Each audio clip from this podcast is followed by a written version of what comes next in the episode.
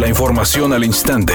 Grupo Radio Alegría presenta ABC Noticias. Información que transforma.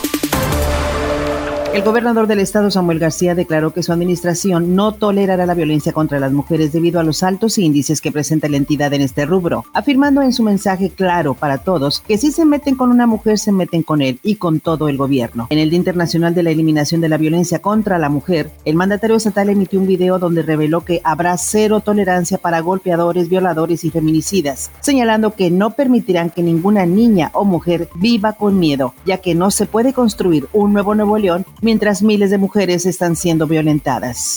La secretaria de Salud en el Estado, Alma Rosa Marroquín, descartó de momento una reapertura al 100% en los distintos giros comerciales, detallando que si bien el indicador de salud se ha mantenido en una tendencia a la baja en distintos rubros, se continuará al pendiente y no bajar la guardia para evitar contagios masivos. Esforzarnos por ir cumpliendo cada uno de ellos, pero el uso del cubrebocas y el aforo al 100% no, lo, no hemos cambiado este, esta estructura nuestro semáforo porque en opinión de los expertos el decir que estamos al 100% implica que se van a saturar los antros, los restaurantes en las partes externas, que vamos a tener un riesgo de que las personas crean que la pandemia ya se terminó. Por otra parte, agregó que habrá que tener especial cuidado en el mes de diciembre por el tema de movilidad, que es cuando las personas acuden a posadas y pueden presentar picos en el número de casos, tal como ocurrió en diciembre del año pasado.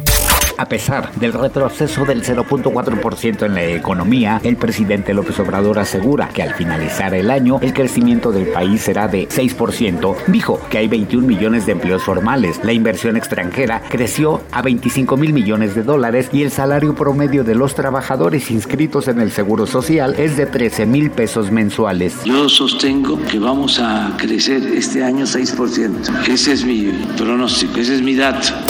Editorial ABC con Eduardo Garza. A los maestros ya los dejaron en el olvido con el tema de la vacunación anti-COVID. Fueron los primeros vacunados con la cancino de una sola dosis. Hasta ahí todo bien. Luego resultó que la cancino no está avalada por la Organización Mundial de la Salud, que Estados Unidos no la admite para poder ingresar a ese país. Y a los profes oficialmente no les dicen que sigue con ellos. Algunas voces aseguran que la cancino ya ni va a llegar a México y a los profes los tienen olvidados, al menos esa es mi opinión y nada más.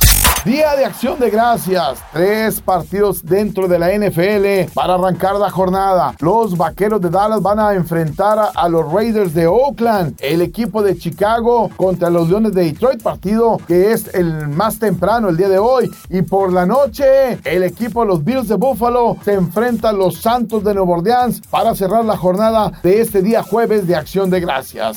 Luego de la pausa obligatoria derivada de la pandemia, el grupo Hombres G anoche se presentó en la Arena Monterrey, donde se reencontraron con sus fanáticos regios. Ahí cantaron las canciones de ayer y sus éxitos más recientes, provocando gran entusiasmo entre los asistentes, quienes de principio a fin los ovacionaron y gozaron su actuación. Es un día con cielo parcialmente nublado. Se espera una temperatura máxima de 26 grados, una mínima de 14. Para mañana viernes se pronostica un día con presencia de nubosidad. Una temperatura máxima de 14 grados y una mínima de 10. La actual en el centro de Monterrey, 26 grados. ABC Noticias. Información que transforma.